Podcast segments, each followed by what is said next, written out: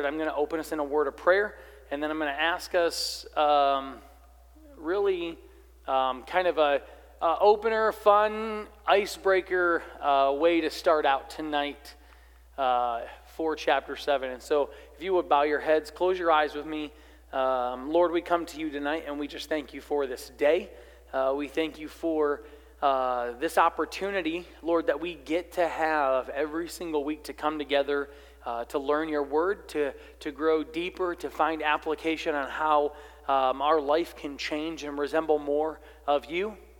And so, Lord, I'm asking that as we uh, begin to walk into uh, chapter 7 tonight of the book of Romans, that you would give us clarity as we walk through this, uh, that you would um, give us um, portions of Scripture that can be used uh, to change our perspective of sin, our perspective on life change, uh, on our perspective on living the Christian life. And Lord, help us to glorify you through the things that we learn and that we would not sit or stand idly by uh, after hearing this truth, but that we would want to walk uh, in it and live differently. And so, Lord, empower us uh, through your word tonight. In Jesus' name I pray. Amen and amen. Um, I have a question to start out tonight, more uh, of really like, um, will you will you share something? And I'm not looking for every single person to share uh, tonight, but is there anyone in here who is willing to tell about a time uh, when you were younger and your parents told you specifically not to do something and you did it anyways? Your parents told you not to do something and you did it anyways. Is anyone willing to share what that was? Yeah, go ahead, Melinda. Okay. Okay. So your mom said not to go in the deep end of the pool when you were three years old, and you did anyways, and so you got caught. I'm glad, right? You didn't drown. You're still alive. That's a good thing. Okay. Um, what else? Anybody else got anything? Yeah, go ahead.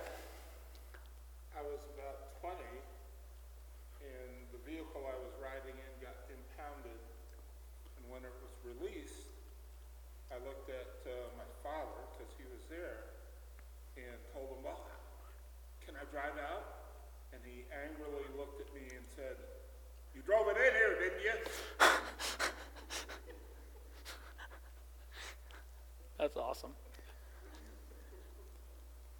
Anybody else? Something your parents told you not to do and you did it anyways. And did you get caught? Did you get caught?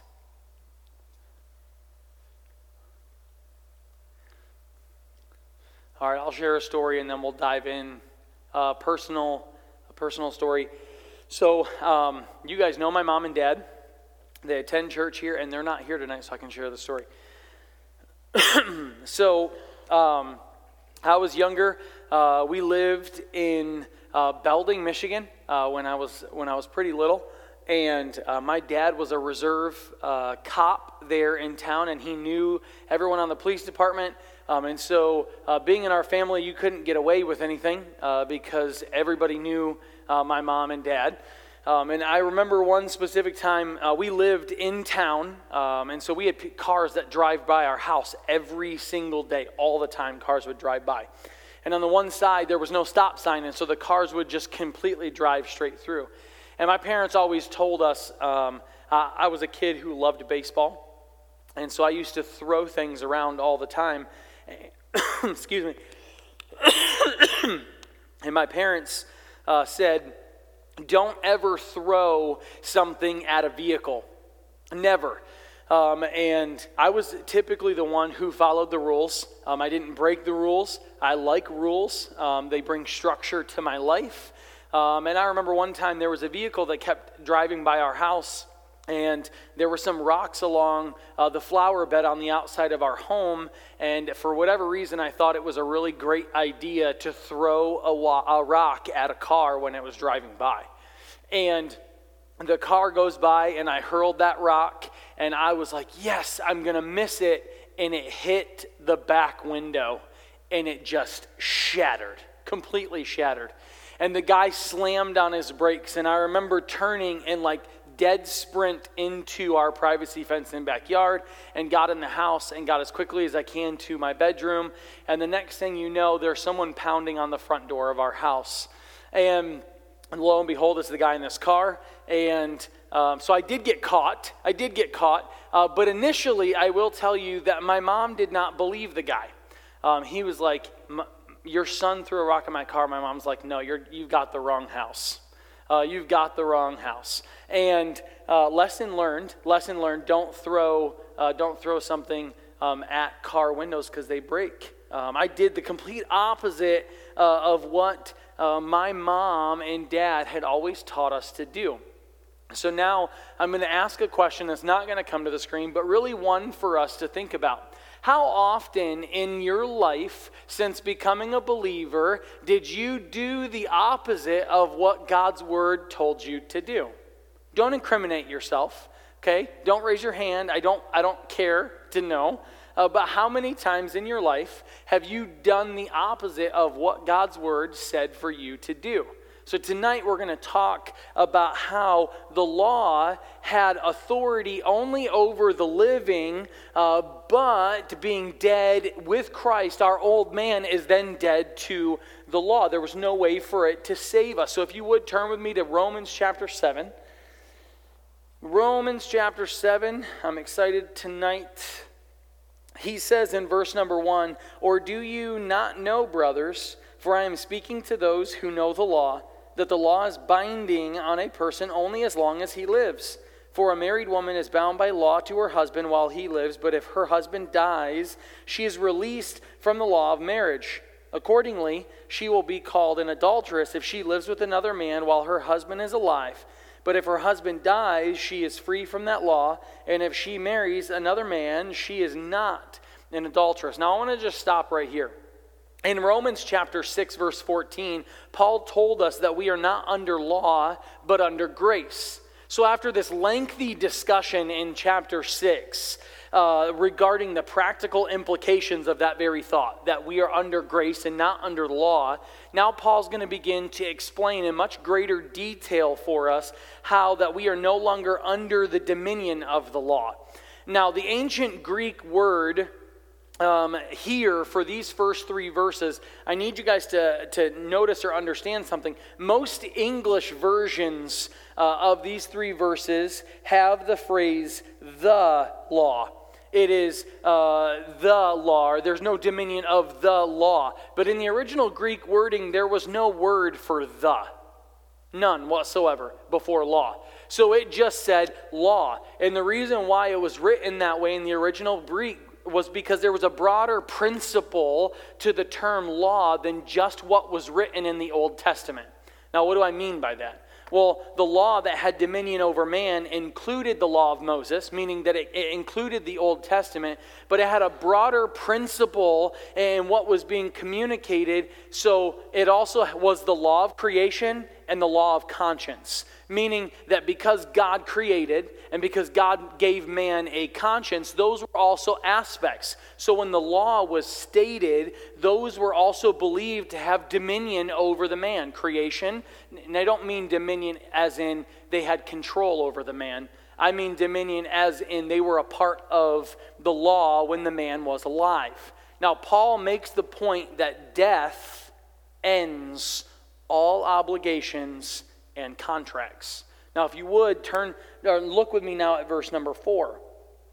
Likewise, my brothers, you also have died to the law through the body of Christ, so that you may belong to another, to him who has been raised from the dead, in order that we may bear fruit for God.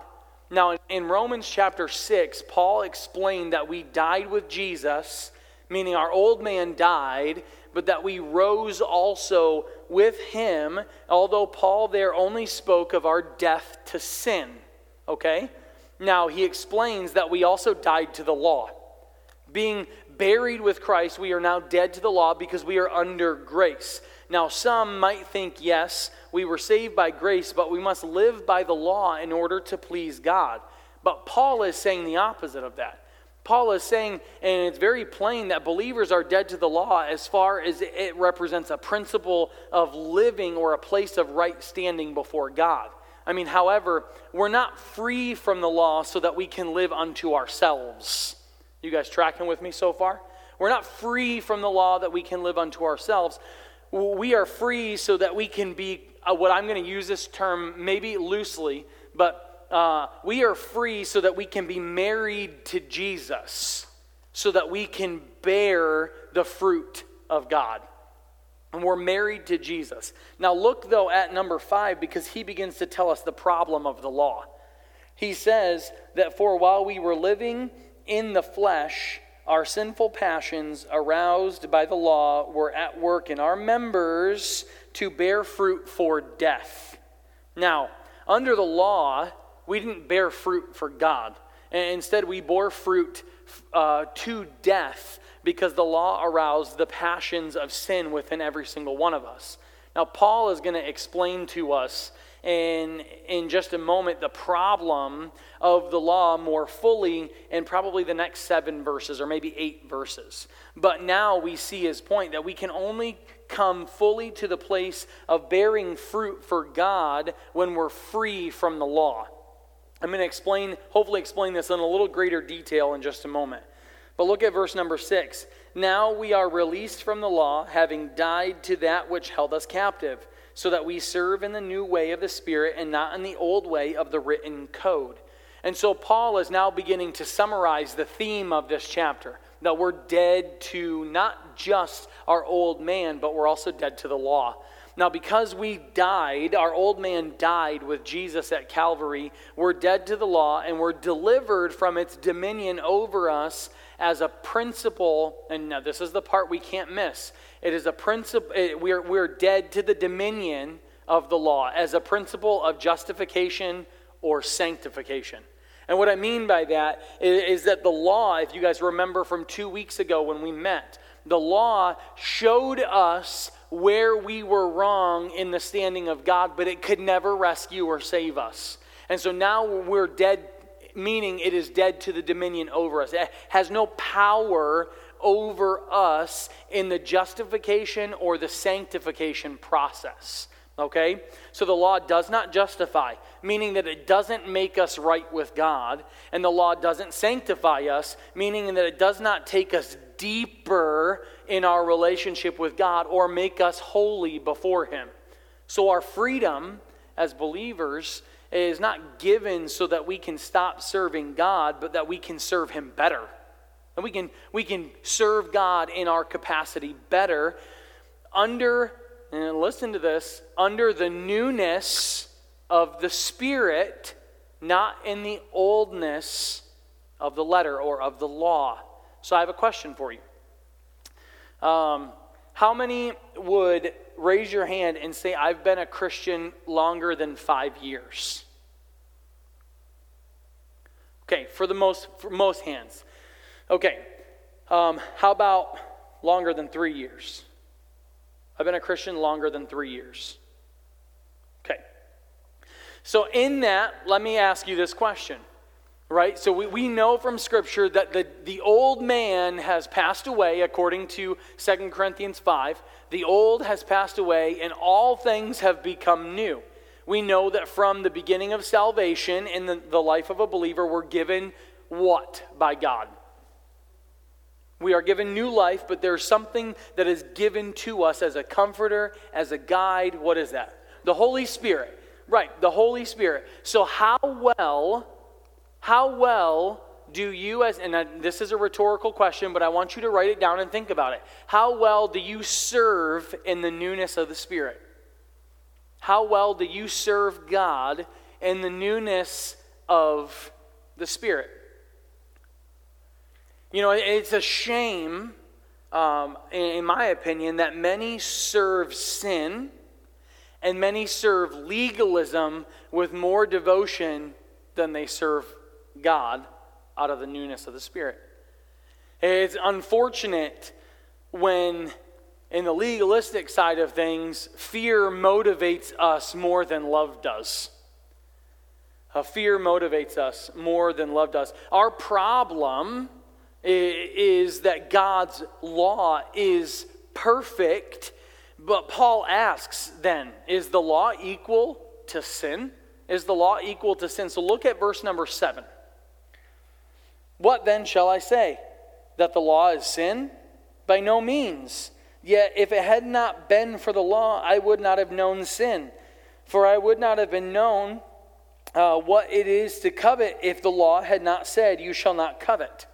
So, Paul is saying um, by following this very train of thought that we can understand how someone might infer that the, the law is sin. But in, instead, Paul insists that we must die to the law if we're going to bear fruit of God.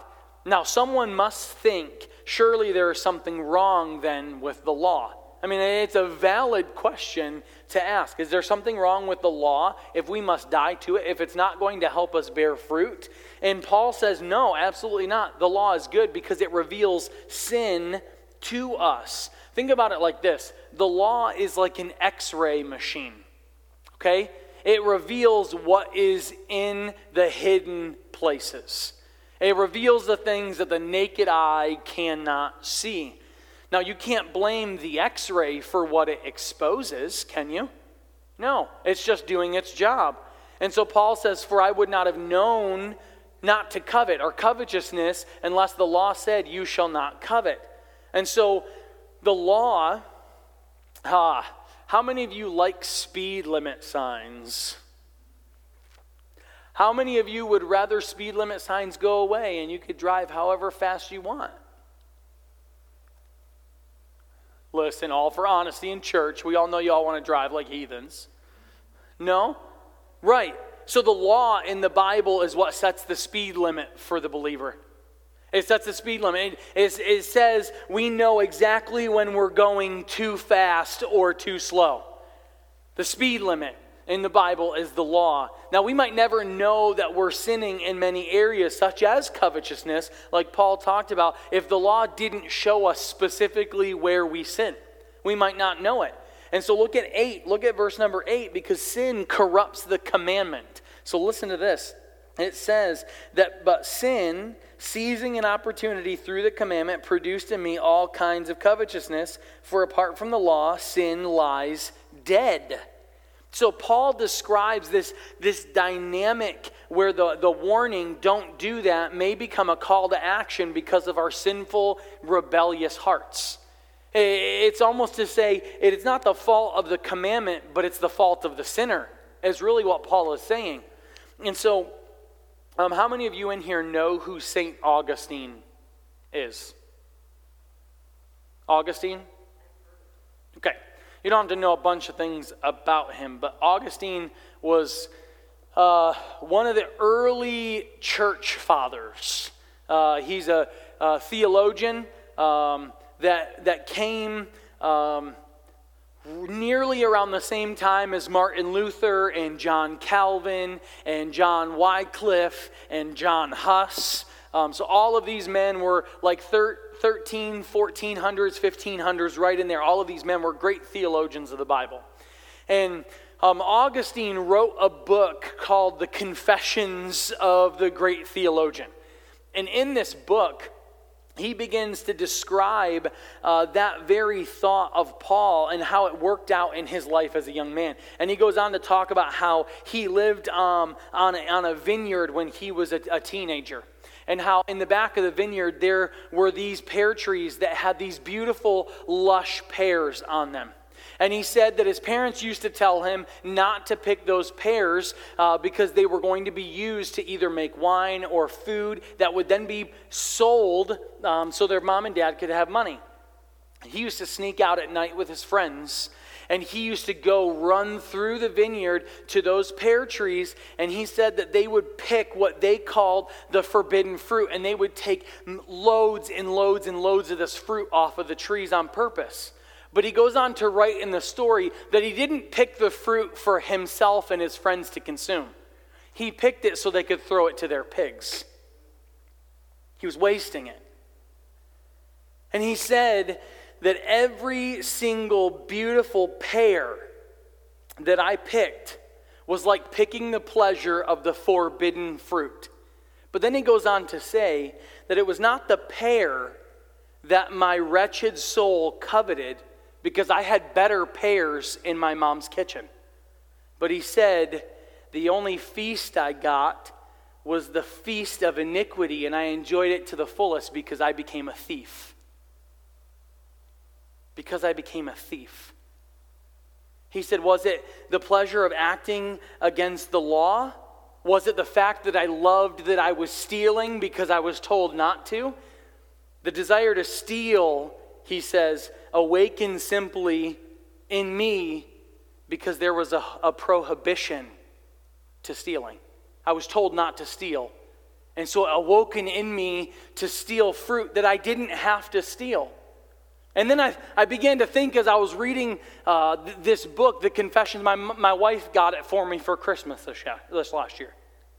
And as I was reading that, I began to think about here in America. So let's, let's bring it several hundred years now later. Well, what about prohibition of alcohol here in America?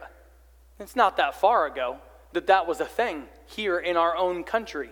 The Prohibition Act didn't prevent people from drinking alcohol. In fact, in many ways, it made drinking alcohol more attractive to people here in our country. Eh, there was a, a desire for the people here to break the boundaries that were set by our laws. Well, why? Well, because of the sin nature in man. Once God drew a boundary for us with His truth, we are immediately enticed to cross that boundary. That's no fault of God's. It's no fault of the boundary. It's the fault of the sinfulness of man. Sin, Paul said, takes every opportunity against the commandment. And so the weakness of the law isn't in the law, it's in us, it's in the man. Our hearts are so wicked that they can find opportunity for all manner of evil desire from something good like the law of God. When we, when we lived in, um, in Florida, we were one of the largest, or we had one of the largest tourist destinations, uh, probably 30 minutes south of where we lived. Uh, Clearwater Beach was ranked uh, within the top two or three beaches in the country uh, for not only uh, cleanliness, uh, but for tourist attraction. And, and um, there are so many waterfront hotels in Clearwater. Um, you, can, you can get a hotel, and on the whole um, west side is just beautiful white sandy beachfront. And it's absolutely amazing uh, when you're down there. And in, in uh, some of these hotels, um, there were, they were concerned that people would try to fish from the balcony of their hotel into the water because the hotel was that close. And so the balconies uh, began to appear with signs that said no fishing from the balcony. And as soon as they put the signs up, they had a constant problem in which they had to begin removing people from their hotel rooms because they were fishing from the balcony there with lines, with sinkers. They had windows break in, in floors below them. I mean, it was like. It, to be honest with you, it was the craziest thing when you turn on the news and the breaking news story is how hotels are angry because people are fishing from their balconies. Um, and they go on to share about how they had put these signs up. Well, finally, they the problem was solved when someone from the company had this brilliant idea take the signs down. Take all the signs down. They removed the signs, and the hotel uh, owner comes back and said that they never had a problem with people fishing from the balcony after all of the signs were removed. Strange, right? Not really. Because of the fallen nature uh, of man, the law can actually work like an invitation to sin. And that's just the nature of how we are wired. And it shows us how great the evil of sin truly is. Like it can take something good and holy, and the law can twist it and promote evil through the eyes of man. And so sin warps love into lust an honest desire to provide for one's family could get turned into greed really quickly. And the law into a promoter of sin when that was not truly why it was given to us.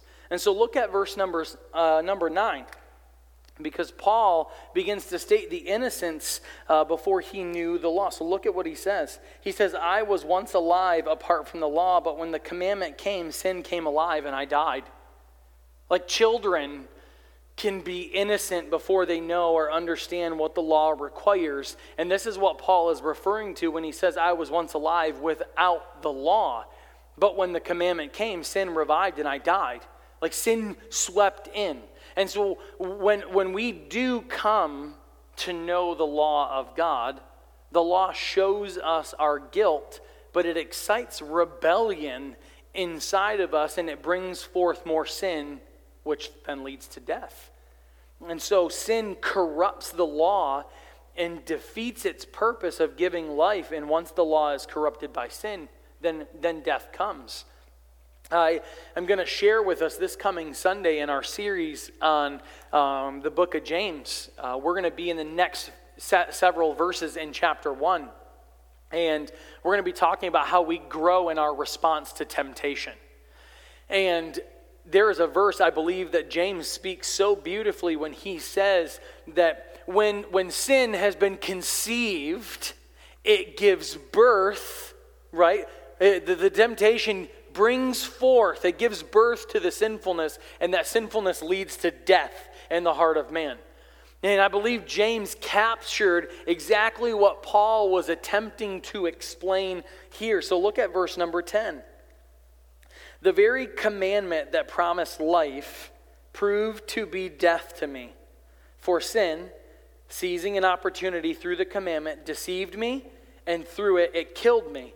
And so the law is holy and the commandment is holy, and, the right, and it's righteous and good. So sin does this by deception. It deceives us. Sin deceives us because it falsely promises satisfaction. Would you guys agree with that? Sin falsely promises satisfaction. It also deceives us because sin claims an adequate excuse to sin. It gives us the excuse to do what we're doing, but it also deceives us because it promises an escape from punishment, which is never true. Yeah, go ahead.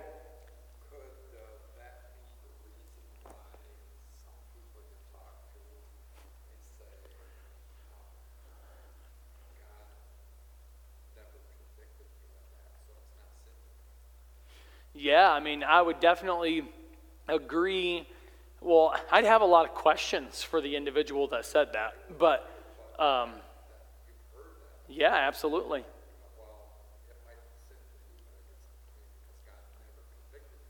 Sure.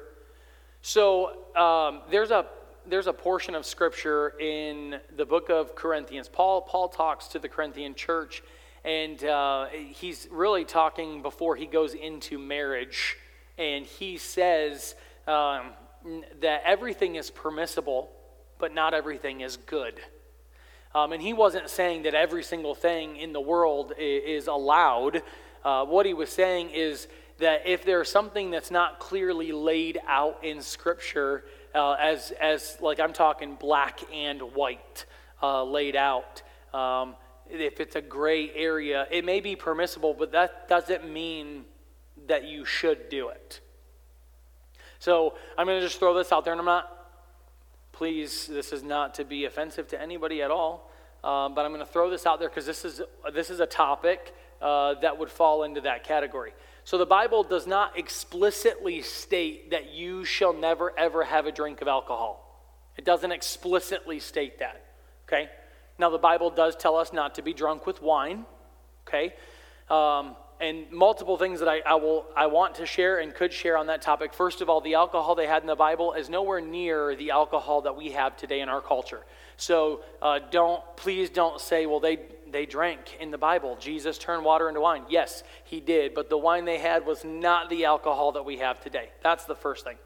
Um, the second thing I would say is because the Bible doesn't explicitly state, do not do this or else, okay? Um, it would be a, a, something that's permissible. So drinking or having a drink of alcohol is would be permissible, but it's not beneficial. Why? Because alcohol taints the, the mind from its normal controlled state. The Bible tells us to be under the control of the Holy Spirit. If we have altered if we've altered in any way. So uh, you're talking now drugs in any capacity. Like I had someone just reach out to me the other day and say, well, marijuana is legal in Michigan. So is it a law if I'm not breaking, or like, is, is it against the law of God if I'm not breaking the law of man? So I responded with, are you still 100% in your right physical mind when you do it? And the answer was no. I said, So are you then being led by the Holy Spirit? They said no. So I said, Okay, so then what's the answer to is it still beneficial? Anyways, same thing with alcohol. So it, right? Paul said, it, it may be permissible, but doesn't mean that it's good or beneficial. And so that's, I would then, that's where I would take that conversation most likely. But anybody else have anything they would like to add? Yeah, go ahead.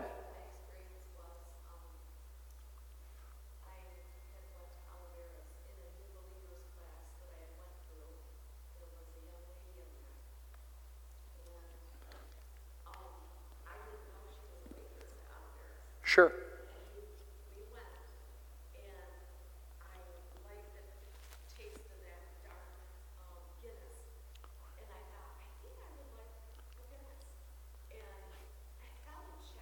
Huh.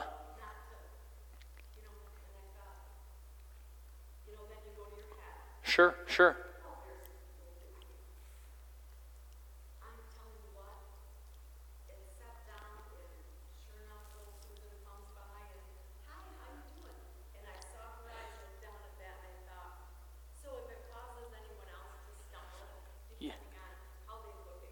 Yeah.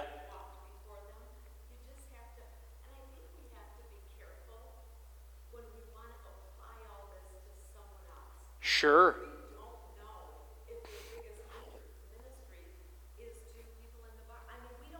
Sure.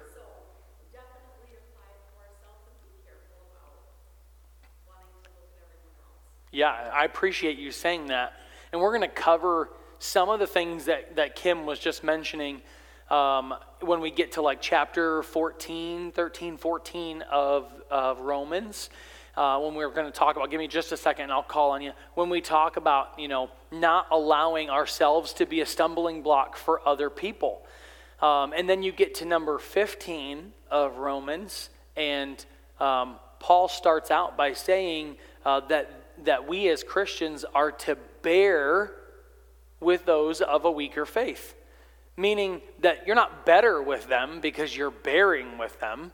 Uh, it means that they're not as far along as, as you are in your walk, and that's okay. We should do everything to display those Christ like characteristics to them. And so I thank you very much for bringing that up. So, yeah, go ahead.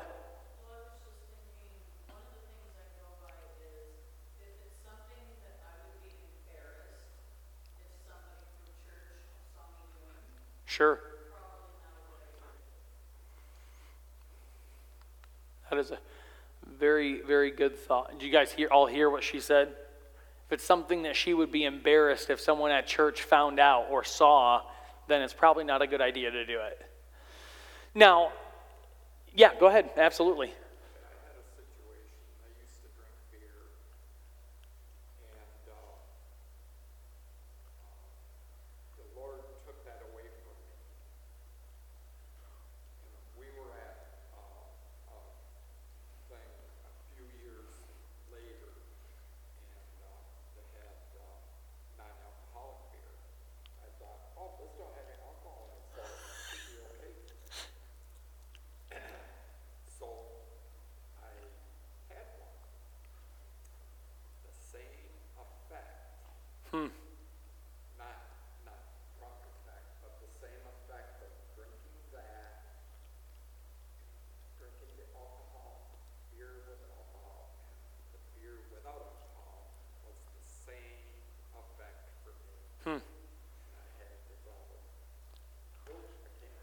Yeah. And it wasn't because it was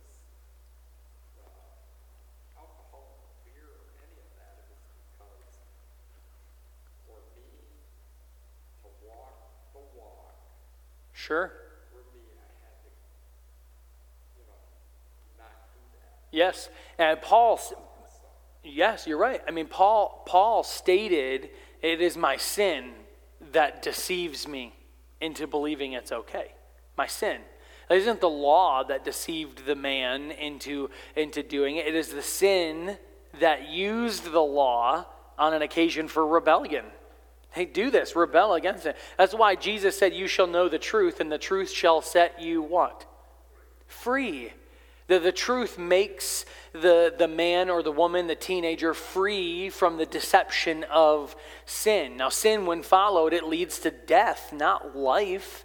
And so, one of Satan's greatest deceptions is to get the, the Christian to think of sin as something good uh, that, that an unpleasant God wants to deprive us of. And now, when God warned, uh, warns the man, right, the, the believer away from sin, he's warning us away from something that wants to kill us. Spiritually, it wants to kill you and kill me. And Paul understands how someone might take him as, as saying that he is against the law, but he's really not saying that at all. In fact, it's true that we must die to sin. Romans 6 2 said that. But we must also die to the law. Romans 7 4 said that. But that should not be taken to mean that Paul believes that sin and law are in the same basket, because they're not. The problem is in us, not in the law.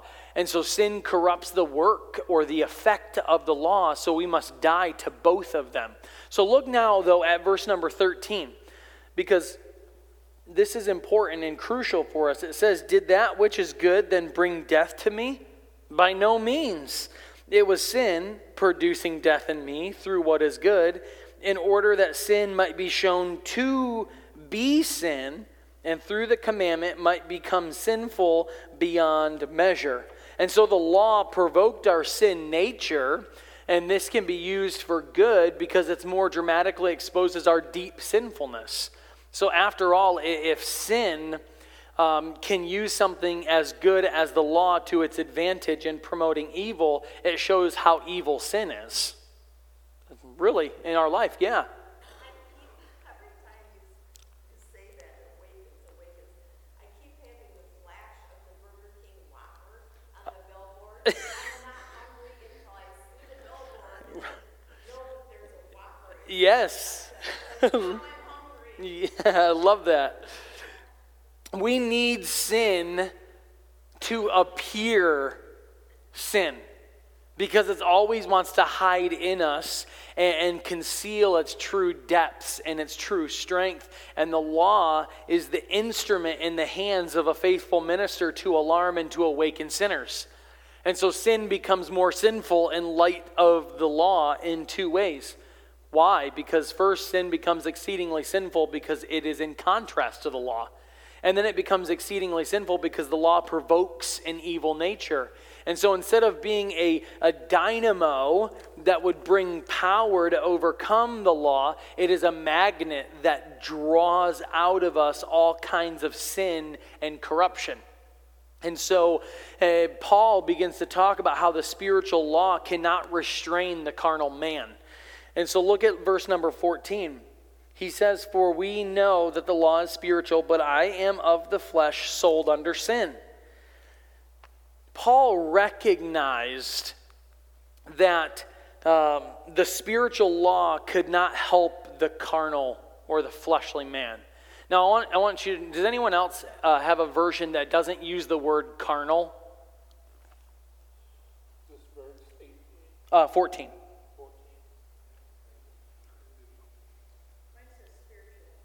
Okay.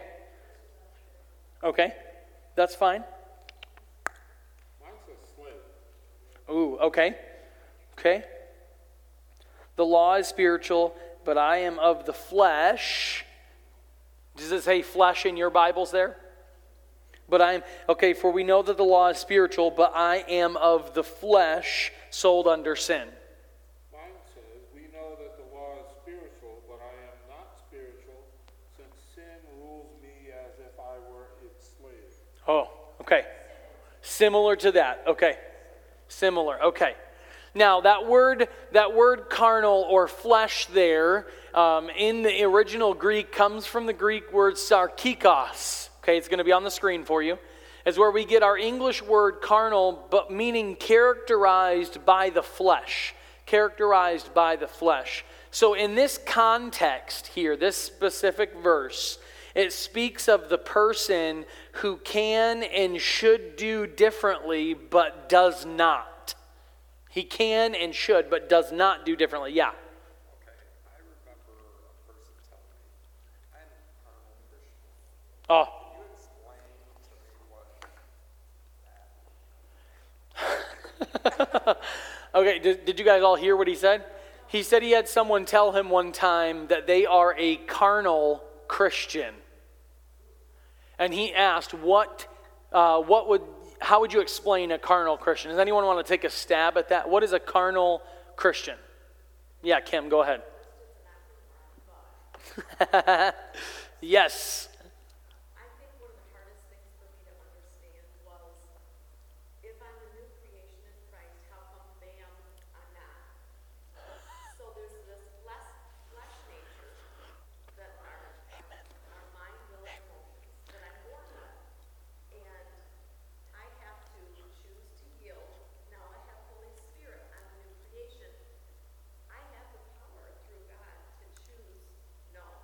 Um, where before, it tells me all of us have different weaknesses.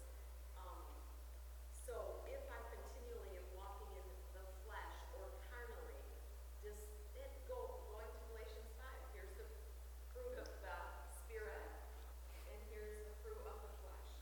Um, love, joy, peace, patience, kindness, goodness, and self-control. So am I kind, am I loving, am I walking in the forgiveness and all of those things God tells me to walk in? Or am I yielding to what I want? I want to, I want to eat what I want, when I want, I want to be late for work, I want to yell, I want to, that's walking carnally. So a carnal Christian would be somebody that, uh, says they're Christians, but they don't do what they're Which it is. I mean, uh, you're totally right. Carnal Christian is an oxymoron. Um,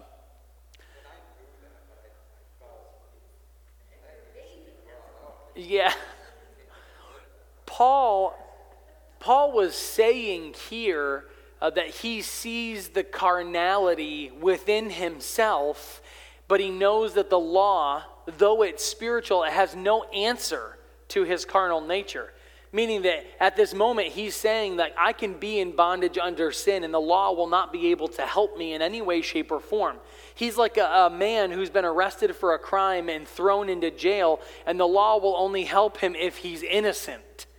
But Paul knows that he's guilty and he's, ex- he's explaining the sinful nature inside of man. And he's saying the law is arguing against me, not for me. And even though Paul says that he is carnal, it doesn't mean that he is not a Christian. And so I'm going to hopefully, um, hopefully um, answer this in the next couple of verses. It was Martin Luther who made the statement that it is the proof of the spiritual and wise man that he knows that he is carnal, but that he is displeased with himself in that carnality. And indeed, he hates himself and he praises the law of God, which he recognizes because he is spiritual. But the proof of a foolish and carnal man is that he regards himself as spiritual and he is pleased with himself. And Paul or Martin Luther was, was saying, if you're a believer and you're a spiritual believer, you're going to see the sin nature within you and you're going to own you're going to own it, but disown it at the same time. I know that I'm a sinner. I know I'm dirty and rotten and filthy. Right? Remember what I said several weeks ago? Like, I'm a dirt bag. My wife and I said, we're dirt bags for Jesus Christ, right? But we know that Christ in us has saved us from that dirtbag mentality, has saved us from making those dirtbag decisions, right? And so there's this struggle then with, and uh, please, if you're a note taker, I want you to write this down. The believer doesn't struggle with sin, we struggle with obedience. We struggle with obedience. And so, the struggle of obedience, oftentimes, the reason we fail is because we're trying to do it in our own strength. I'm trying to do it with me and me alone. So, look now at the next couple of verses and see. See what he says. So, in verse 15, and this is the part that everyone's like, wait, what did he just say? For I do not understand my own actions. Anybody ever been in that place before? I don't understand my own actions. For I do not do what I want, but I do the very thing that I hate. Now, if I do what I do not want, I agree that the law, or with the law, that it is good. So now it is no longer I who do it, but sin that dwells within me. For I know that nothing good dwells in me, that is, in my flesh. For I have the desire to do what is right. Please don't forget that as a Christian, the new man in you has the desire to do what is right, but not the ability to carry it out. So Paul is saying, I have the desire, but I can't carry it out on my own. So look at verse 19. For I do not do the good I want, but the evil I do not want is what I keep doing.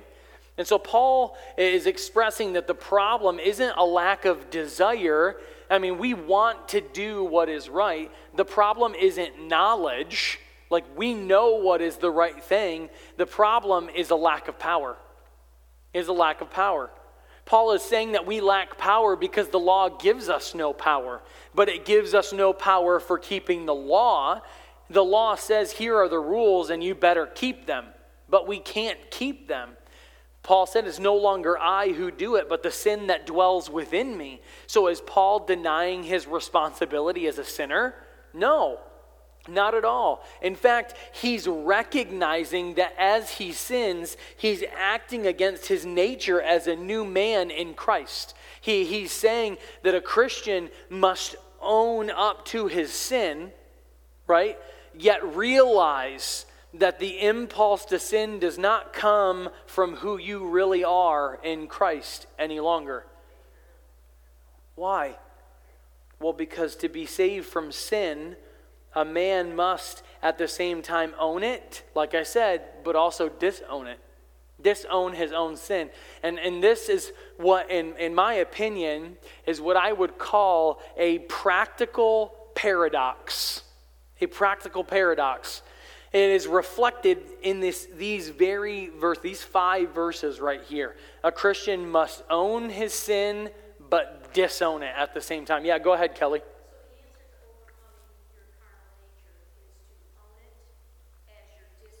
Yes, that, is a, that is a perfect, perfect, sent, simple, simplified sentence. And, and, and, I would even maybe go as far as to say um, we have to oftentimes recognize. Um, let me, I'll use myself as an example um, in, this, in this sense. When I first went, uh, when I first went to um, a pastor friend of mine and, um, and told him that I was struggling with pornography.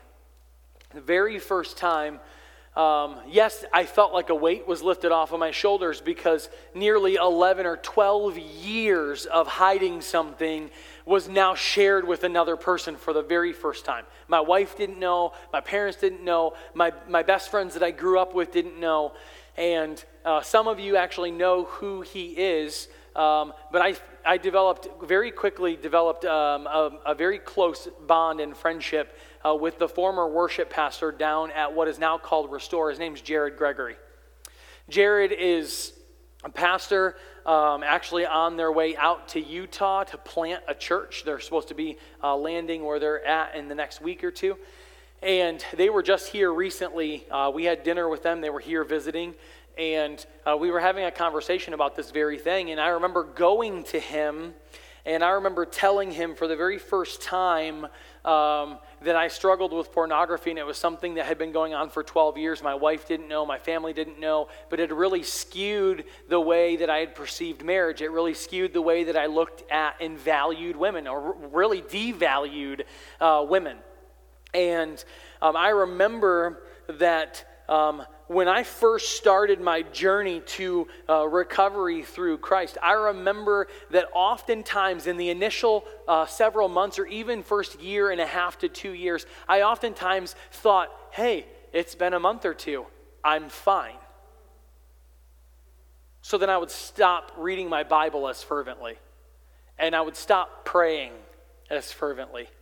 And though I was still serving in church and I was still going to church, I wasn't as engaged in the service. I wasn't eh, I wasn't taking, you know, copious amounts of notes. Right? I wasn't engaged in my Bible study the way that I was prior. Well, what happened?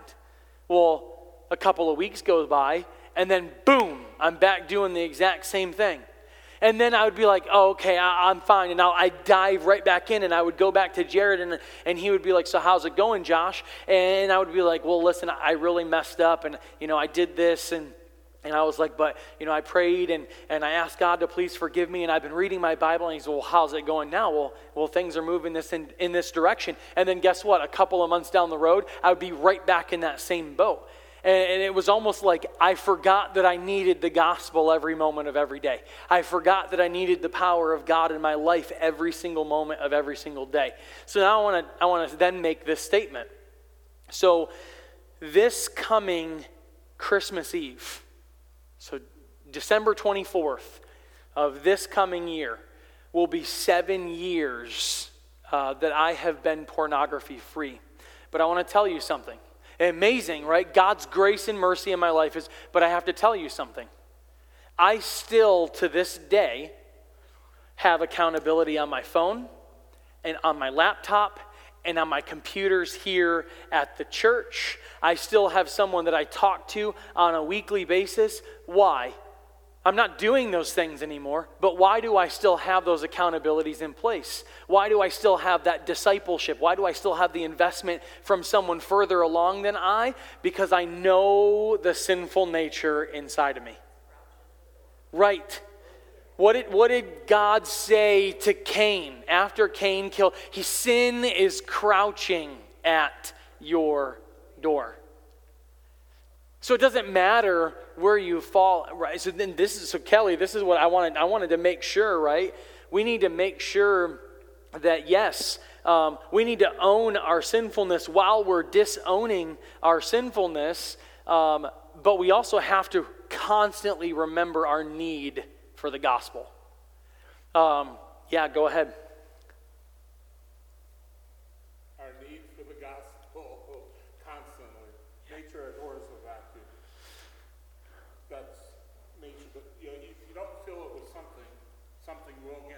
Ah, yes. The uh, similar personal story was in college where every couple of weeks I would go and talk with this one gentleman and ask him what happens if you don't study. And his response each time was, you fail. That's a good thought. If you didn't hear him in college, he asked uh, a fellow classmate, if you don't study, what happens if you don't study? You fail. If you don't study, you fail. So there, there is then in, in that, right, in the process of owning and disowning our sinfulness, there then becomes a struggle between the two men. Yeah, go ahead.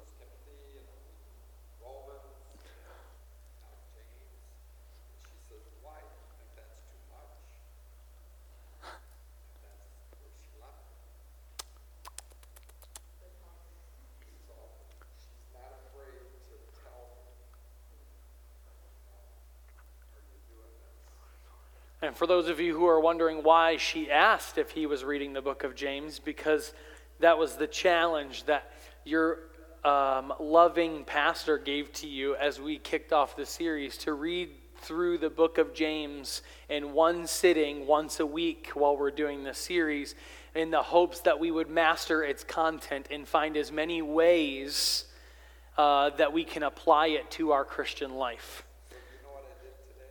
No, but you're going to tell me. You read all three of them? Oh.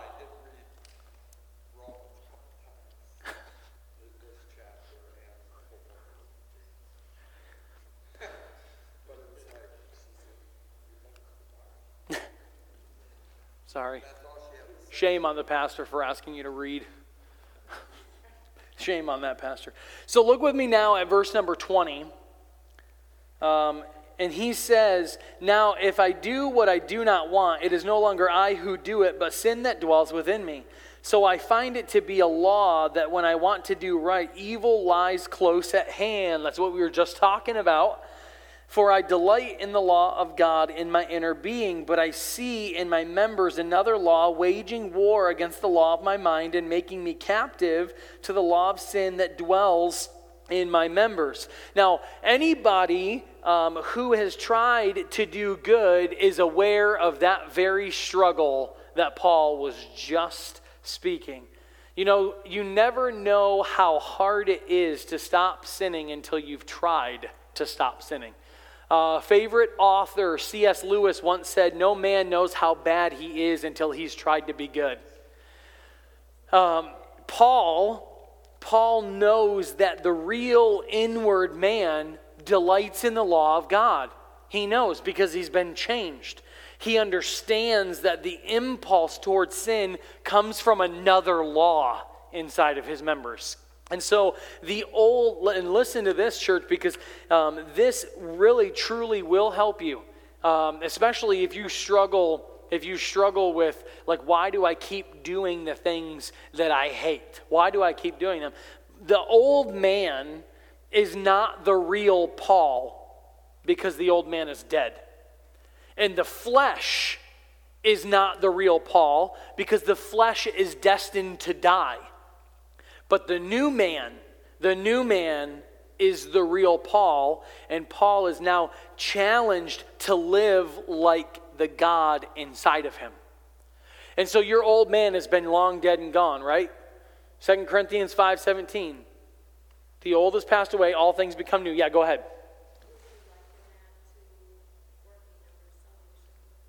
Yes, that's a great, great thought. Working out your, we are told that we are to work out our salvation with fear and trembling. And as we begin to work out our salvation, we begin to realize and then recognize what God says about you as a believer. And when you begin to cling to those truths and allow those truths to be on your thoughts and allow the Word of God to then change your perception of truth, your actions then follow that. It follows that behavior. Biblical Counseling 101. Change your thinking, change your actions. Biblical Counseling 101. If your thinking is changed, your actions will always follow. Will always. So, have you guys ever heard uh, what you put in is what you get out? Right? You ever had a mom or a grandma or a teacher tell you that, right? Someone in your someone in your church circle, to, right? So that's exactly what Jesus said when he said, "Out of the abundance of the heart, the mouth speaks."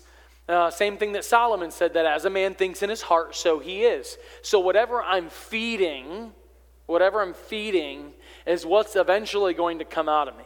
So if I'm feeding my flesh, feeding my sinful lusts and my desires, well, what do you think is going to come out of you?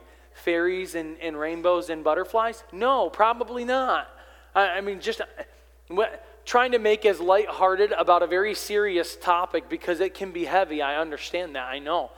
Uh, in fact, I had a men's group, um, a discipleship group that I just launched, and uh, there's a group of guys, and we were having some of these very discussions last night uh, with this group of guys, and, that, like, what do you do when you feel like your sin nature is right there? Um, and uh, like every, every term, what, what do you do? Well, this is the very thing. Uh, we know that there is this battle, and in fact, um, this portion of Scripture here, uh, these last couple of verses of this chapter, is probably one of the largest um, debates um, among churches today uh, in the context of whether or not Paul uh, was a Christian or he was not a Christian when he was writing this. Um, or when he wrote what he was experiencing. Now, some look at his struggle with sin and then they believe that it must have been before he was born again.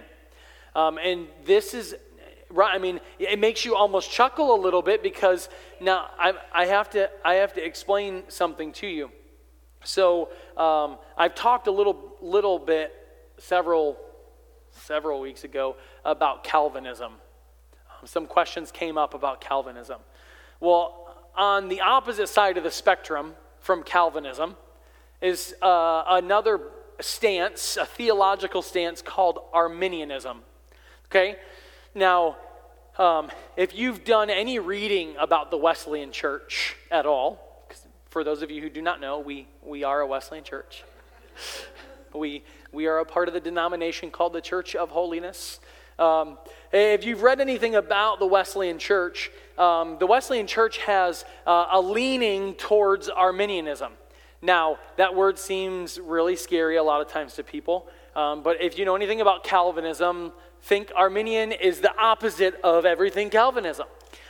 Okay, now, before I go any further, I just have to tell you in Arminianism, they have a belief. Now, our church does not believe this, okay? Arminian is like really far leaning Arminianists, believe um, that you can reach a state of perfection while here on this earth. Meaning that they believe that you can get to a place where you no longer sin before you die.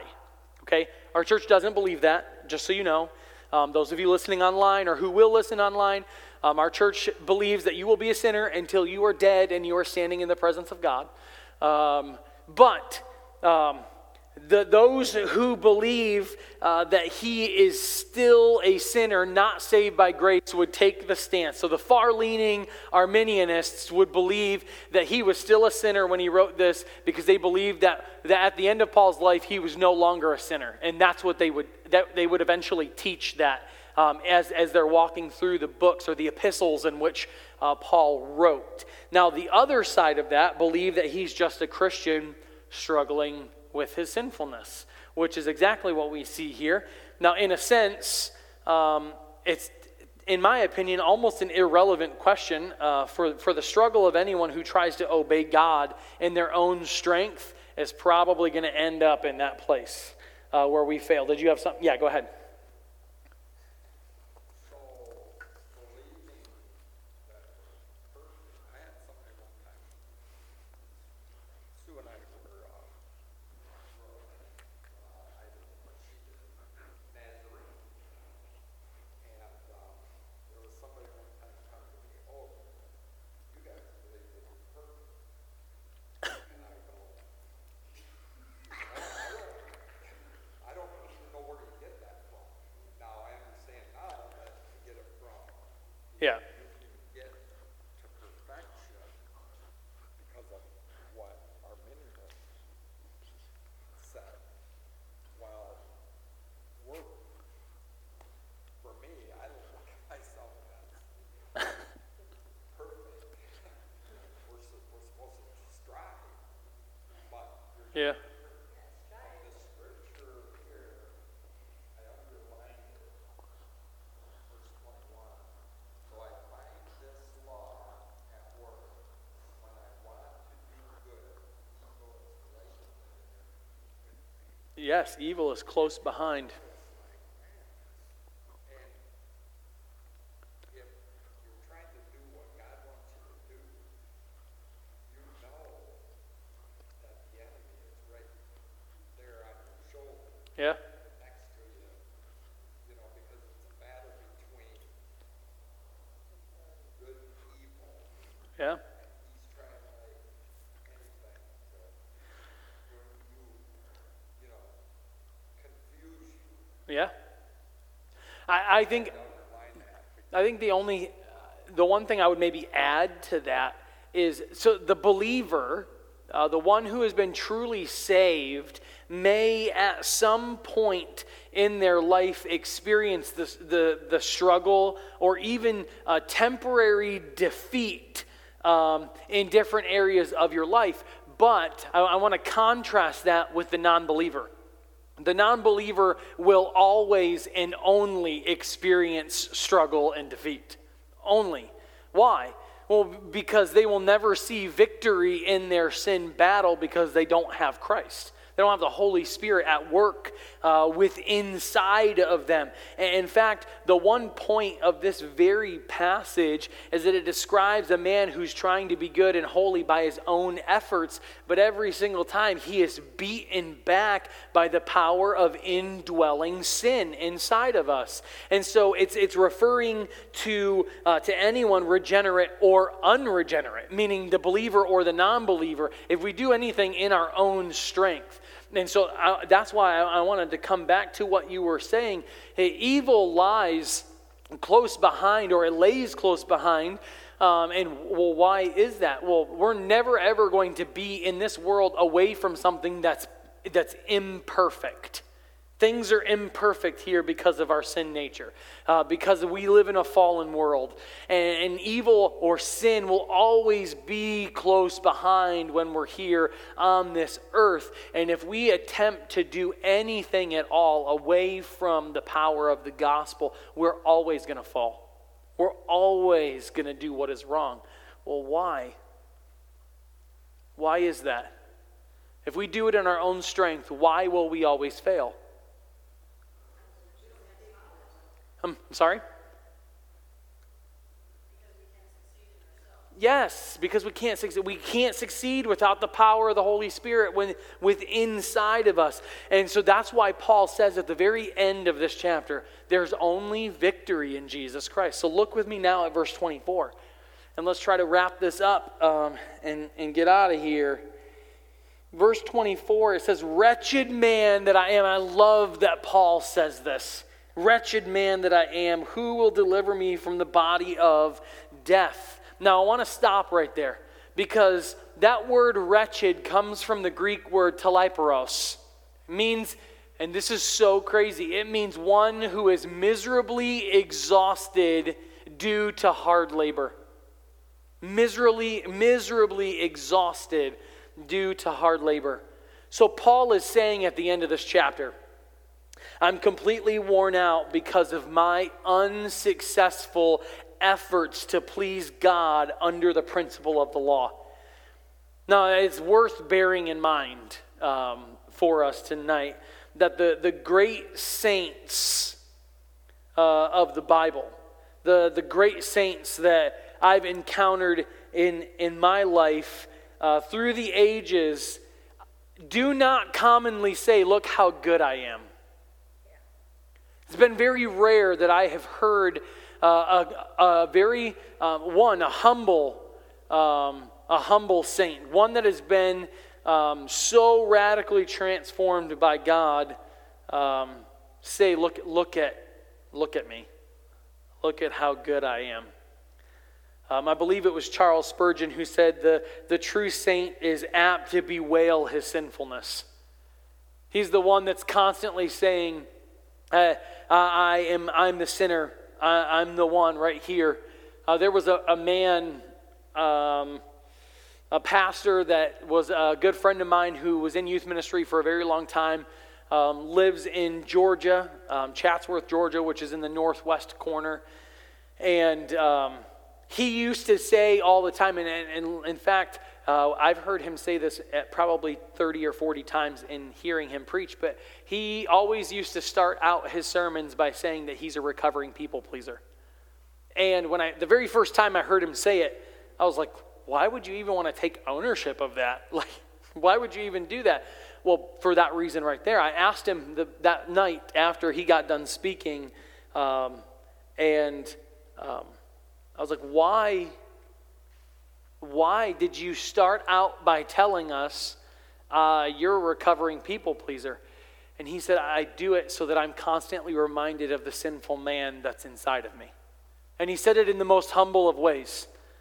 And um, he goes on years later um, and I ran into him at a conference, and I was asking how his life was going, and he's like, "Well, I'm actually." They asked me to come in and speak um, at this pastors' conference, and I was like, "Oh wow, um, this is so cool!" Like I know the main speaker. Um, and so he gets up there, and it had been several years since I had been face to face. We'd been on Facebook, uh, talked back and forth. He gets up on stage, and he's talking about this very portion of Scripture.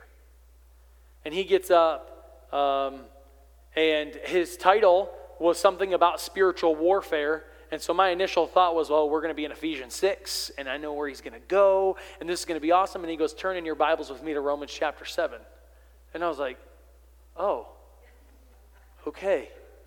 And then he starts out by saying, um, My name is Jim DeGraw, and I'm a recovering people pleaser. And I was like, oh, that's him. I know him. And then I got really jazzed up because as he began to walk through this portion of Scripture, he began to talk about how uh, legalism in the church will always bring a person face to face with their own wretchedness, but they will continue in legalism because they think someday they will be good enough because of the law. They, they think it'll be good enough because of the law. And then they will either come to a place where they deny their wretchedness. They will no longer say, Look at how sinful I am. Or on the flip side, which in my opinion is a lot worse, they become self righteous like the Pharisee. They become self righteous like the Pharisee. I read a book recently said, uh, that said, if, if you call people Pharisee, you're probably the Pharisee yourself. And I was like, I'm not reading this book and put that down. Right, but that, that's the very thought. You become either uh, one who no longer sees yourself as sinful, uh, which is still pretty close to the Pharisee, because the Pharisee said, I'm, I'm good enough to go to heaven because I kept the law. Um, or, or you no longer think that you need to change. You become the one that puffs the chest, looks down the nose at the one who still struggles, the one who um, can't seem to catch a break. Go ahead and go ahead. He had his hand up already, and I was I wasn't blowing you off. I could see out of the corner of my eye. I, I remember a time we, we used to go over here to Wednesdays after Sunday night church. Sunday night church. We're bringing it back. there would be, I'm not even going to say where this group come from. Sure. But we were, we go in there with somebody else and, um, from our church. And, uh, the, people had sat around here, we sat close to this first few of these people. And they had made a statement, um, and the person with us said, "Oh, you sound like uh, Nazarenes." and then people, every one of them, was appalled. He would never. Now, legalism is dangerous, Oh yeah, agreed.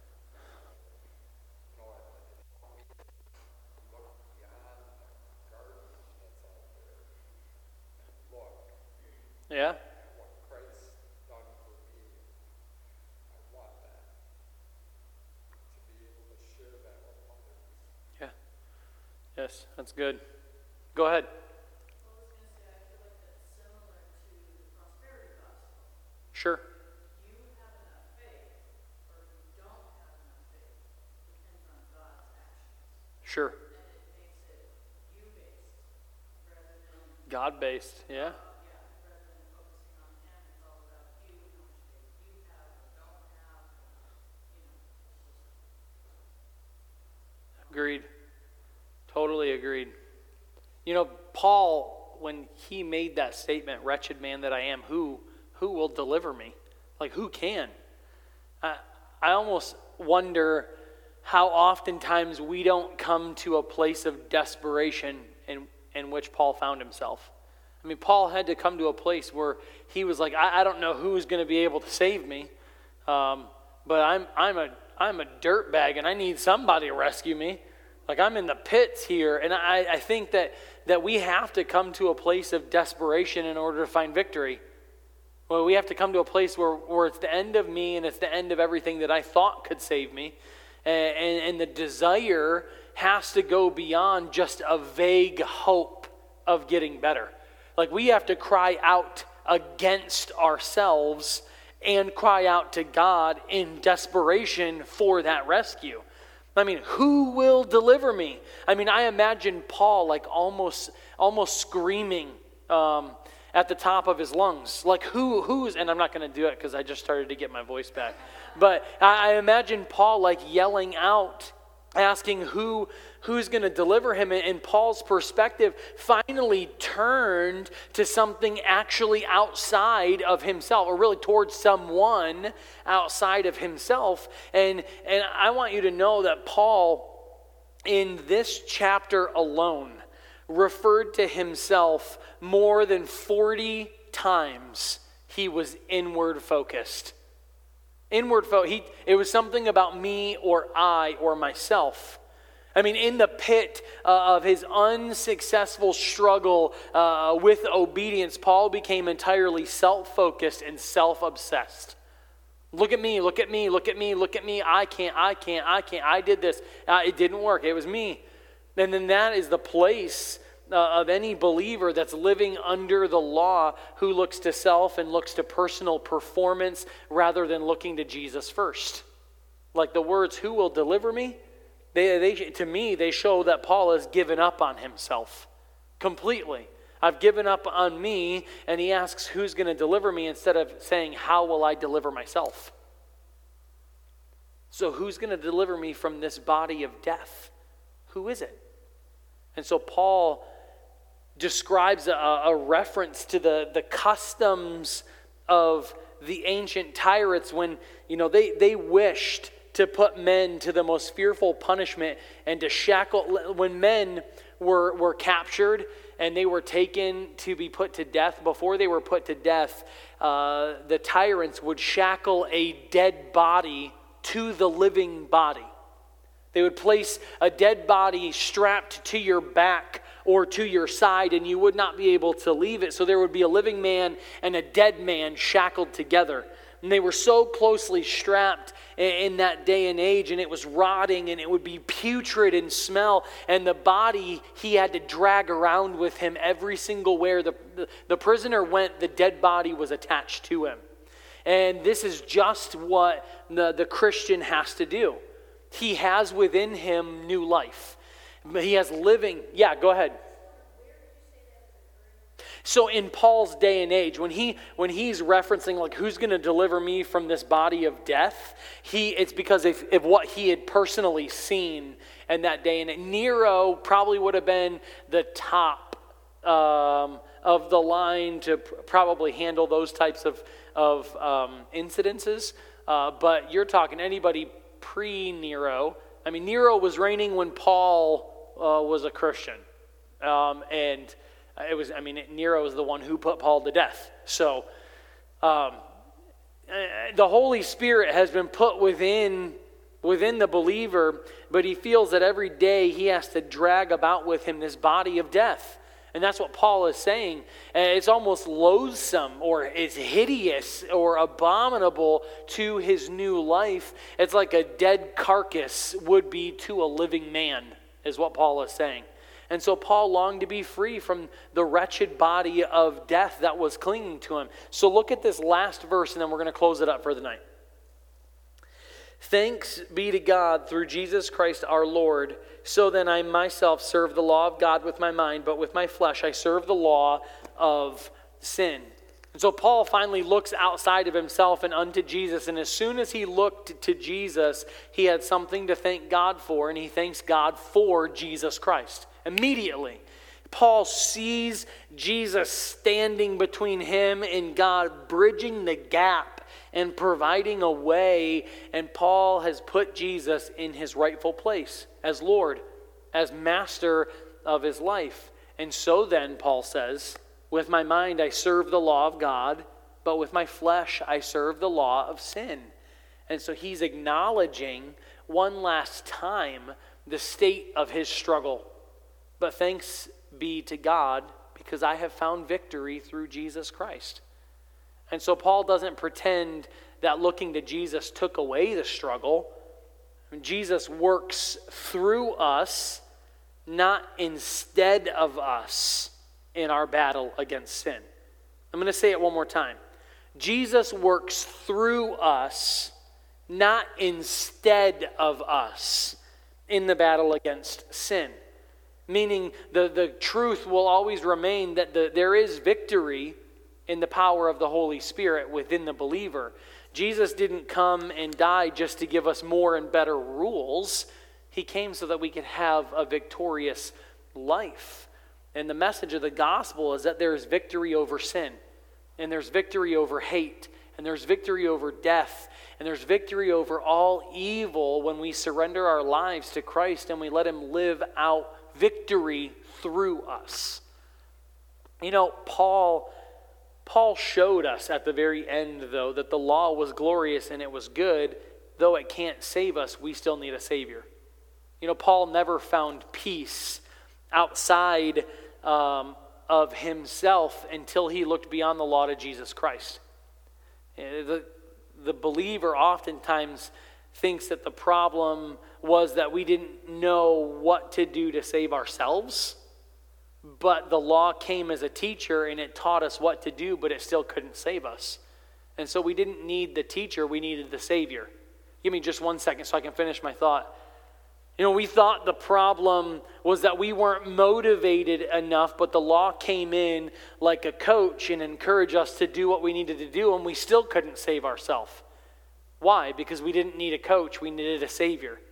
We thought the problem was that we didn't know ourselves well enough, but the law came in and, like a wonderful doctor, perfectly diagnosed the sin problem in your life by using the law, but the law couldn't heal you. Why? Because you didn't need a doctor, you didn't need a teacher, you didn't need a coach, you needed a Savior. You needed a Savior. And so I, I want go ahead and say what you're going to say because I have two questions I really want us to kind of think on. We're not going to answer out loud. Um, I want you guys to think on it, and we're going to start next week by talking briefly about these two questions in just a moment. So, yeah, go ahead.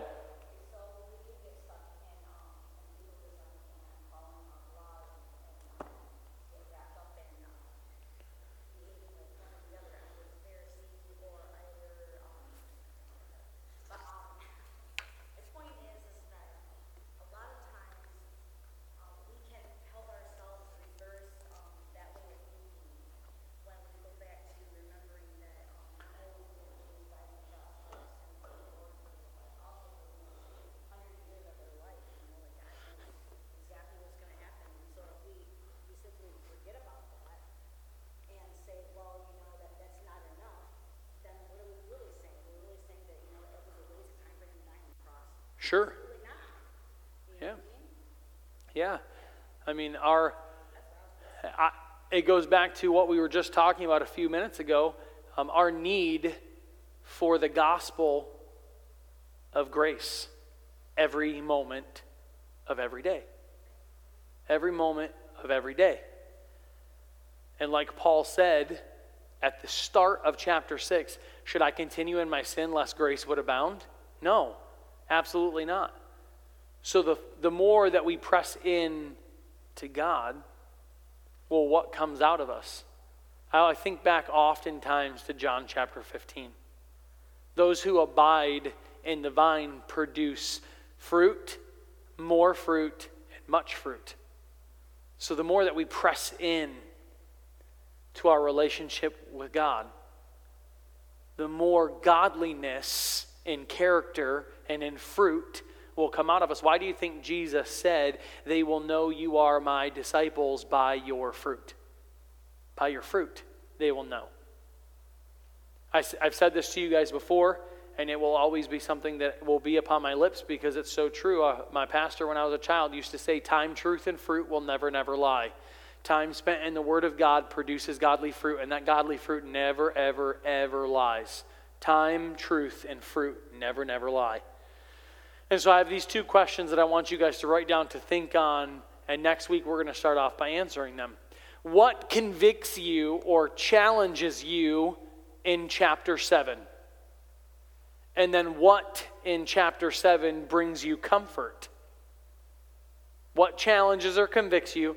And then what brings you comfort? I'll leave it up on the screen for those of you who are writing it down.